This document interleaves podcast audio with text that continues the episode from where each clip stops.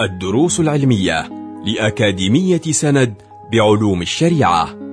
المرحلة الأولى شرح ميسر لمجموعة من المتون المختصرة تفيد المتلقي في دنياه وآخرته. مقرر الإيمان والاعتقاد شرح منظومة عقيدة العوام مع الشيخ عبد الله باخريصة. بسم الله الرحمن الرحيم. والحمد لله رب العالمين والصلاة والسلام على أشرف الأنبياء وإمام المرسلين سيدنا محمد وعلى آله وصحبه أجمعين. سبحانك لا علم لنا إلا ما علمتنا إنك أنت العليم الحكيم. يا فتاح يا عليم يا فتاح يا عليم يا فتاح يا عليم افتح علينا فتحا قريبا برحمتك يا أرحم الراحمين.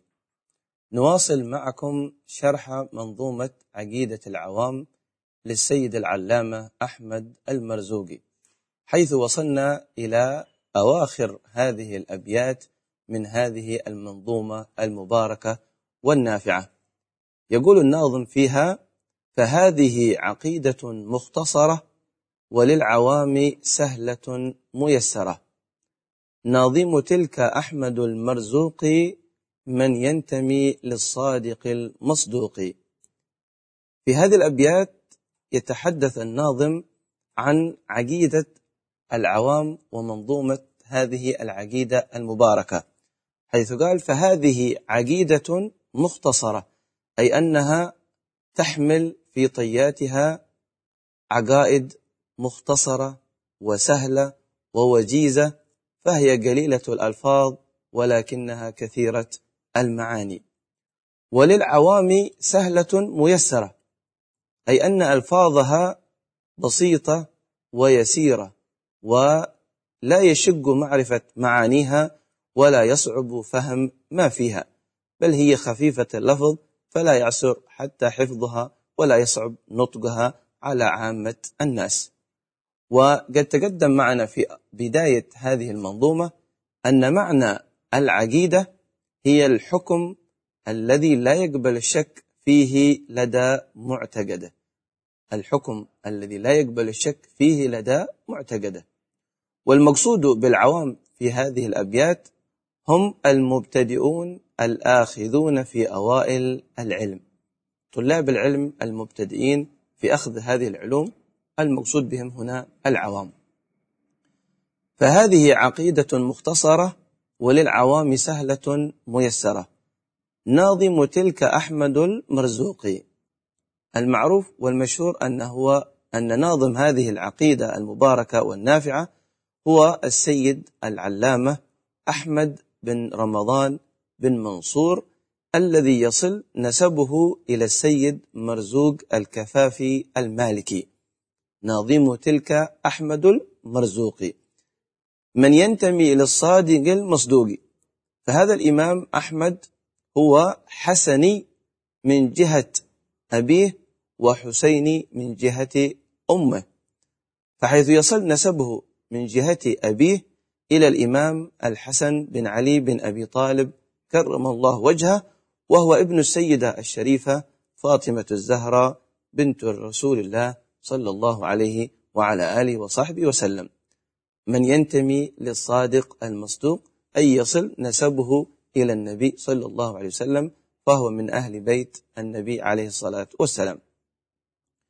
ثم قال الناظم في ختام هذه العقيدة المباركة والحمد لله وصلى سلم على النبي خير من قد علم والآل والصحب وكل مرشد وكل من بخير هدي يقتدي.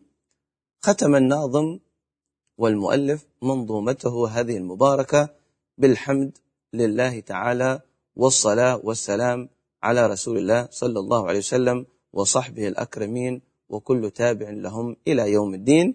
وإنما ختم منظومته بالحمدلة وبالصلاة على النبي صلى الله عليه وسلم اتباعا لحديث النبي صلى الله عليه وسلم حيث يقول صلى الله عليه وسلم ما جلس قوم مجلسا لم يذكروا الله فيه ولم يصلوا على نبيهم إلا كان عليهم ترة. إلا كان عليهم ترة أي حسرة. أخرجه الإمام أحمد والترمذي. ثم قال الناظم وأسأل الكريم إخلاص العمل ونفع كل من بها قد اشتغل. توجه الناظم في خاتمة هذه المنظومة المباركة بالدعاء إلى الله سبحانه وتعالى بأن يكون عمله خالصا لوجه الله الكريم ولا يقبل من الأعمال إلا ما خلص منها. وما أمروا إلا ليعبدوا الله مخلصين له الدين. كما توجه بالدعاء إلى الله سبحانه وتعالى بأن تكون هذه المنظومة نافعة ومفيدة لكل من اشتغل بها حفظا وشرحا وعملا وعملا. نسأل الله سبحانه وتعالى أن يدخلنا في بركة هذه الدعوة وأن يستجيب دعوة هذا الناظم فينا وأن يجعلنا ممن حفظ هذه المنظومة المباركة وممن عمل بما فيها من الأعمال الصالحة وبما فيها من العقائد التي ذكرها الناظم في هذه المنظومة. ثم قال الناظم أبياتها ميز بعد الجمل تاريخها لي حي غر جملي. أي أن عدد أبيات هذه المنظومة المباركة هو سبعة وخمسون بيتا بطريقة حساب الجمل. وطريقة حساب الجمل طريقة قديمة يستخدمها الأوائل في ضبط التواريخ والسنوات والأحداث والأرقام للأشياء بطريقة الكلمات الأبجدية والترتيب الأبجدي حيث كان في السابق ترتيبا لهذه الحروف الهجائية أسبق من هذا الترتيب الهجائي يسمى بالترتيب الأبجدي وهو ترتيب قديم ينسب إلى الساميين أصحاب اللسان العبري. رتبوا هذه الحروف بطريقة خاصة بهم بدأوا بهذه الحروف ووضعوها على شكل كلمات فهي أبجد هوز حطي كلم سعفص قرشت ثخذ ضضغ هذه هي كلمات الحروف الأبجدية تسمى في السابق بالحروف الأبجدية. وطريقة الحساب بها أنهم وضعوا كل حرف له رقم خاص به فبدأوا بالآحاد فلما وصلوا إلى العشرات ثم بدأوا بالعشرات يعني عشرة عشرين ثلاثين أربعين ثم بعد العشرات انتقلوا إلى المئات مئة مئتين ثلاثمائة أربعمائة إلى إلى الألف. وتفصيل هذا الأرقام كما يلي. الآحاد في مك في ثلاث كلمات الأولى. أبجد هوز حطي. فالهمزة رقم لها بالرقم واحد. فالهمزة رقمها واحد والباء اثنين والجيم ثلاثة والدال أربعة والهاء خمسة والواو ستة والزاي سبعة والحاء ثمانية والطاء تسعة والياء عشرة. ثم لما وصلوا إلى العشرة بعد العشرة ينتقلون إلى عشرين ثلاثين أربعين في الكلمات التي بعدها. فمثلا العشرات فهي في الكلمتين الثالثة أو الرابعة والخامسة وهي كلمة كلم وصعفص. فالكاف عندهم بعشرين واللام بثلاثين والميم بأربعين والنون بخمسين وهكذا بقية الحروف إلى أن وصلوا إلى الألف. ثم وصلوا إلى المئات وتبدأ المئات من عند حرف القاف في قوله قرشت.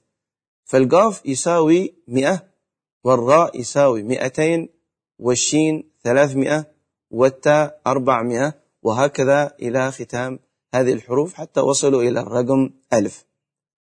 فعندما قال الناظم أبياتها ميز اختار هذه الحروف الثلاثة الميم والياء والزاي. ولما نحسب هذه الحروف بعد الجمل أي بحساب الجمل نجد أن حرف الميم يساوي أربعين. وحرف الياء يساوي عشرة وحرف الزاي يساوي سبعة. وإذا جمعنا هذه الأرقام الثلاثة يصير مجموعها سبعة وخمسين. إذا فعدد أبيات هذه المنظومة هو سبعة وخمسون بيتا. أبياتها ميز بعد الجمل تاريخها. ثم تحدث الناظم عن تاريخ الانتهاء من كتابة هذه المنظومة حيث ضبط تاريخها بثلاث كلمات وهي لي حي غر لي حي غر. وإذا حسبنا هذه الحروف لوجدنا أن اللام يساوي ثلاثين وهذا يمثل اليوم أي أنها في تاريخ ثلاثين. والياء يساوي عشرة وهذا يمثل الشهر. وهو الشهر العاشر من الأشهر القمرية وهو شهر شوال أي في اليوم الثلاثين من شهر شوال. وبقية الحروف تمثل تاريخ السنة الهجرية وهي الحاء والياء والغين والراء حيث أن الحاء يساوي ثمانية والياء يساوي عشرة والغين يساوي ألف والراء يساوي مئتين. وإذا جمعنا أرقام هذه الحروف يتكون لنا تاريخ السنة الهجرية وهو ألف ومئتين وثمانية عشر للهجرة. إذا فيكون تاريخ الانتهاء من هذه المنظومة ومن كتابتها هو اليوم العاشر من شهر شوال هو اليوم الثلاثين اليوم الثلاثين من شهر شوال من عام ألف ومئتين وثمانية عشر. تاريخ ثلاثين عشرة عام ألف ومئتين وثمانية عشر للهجرة النبوية.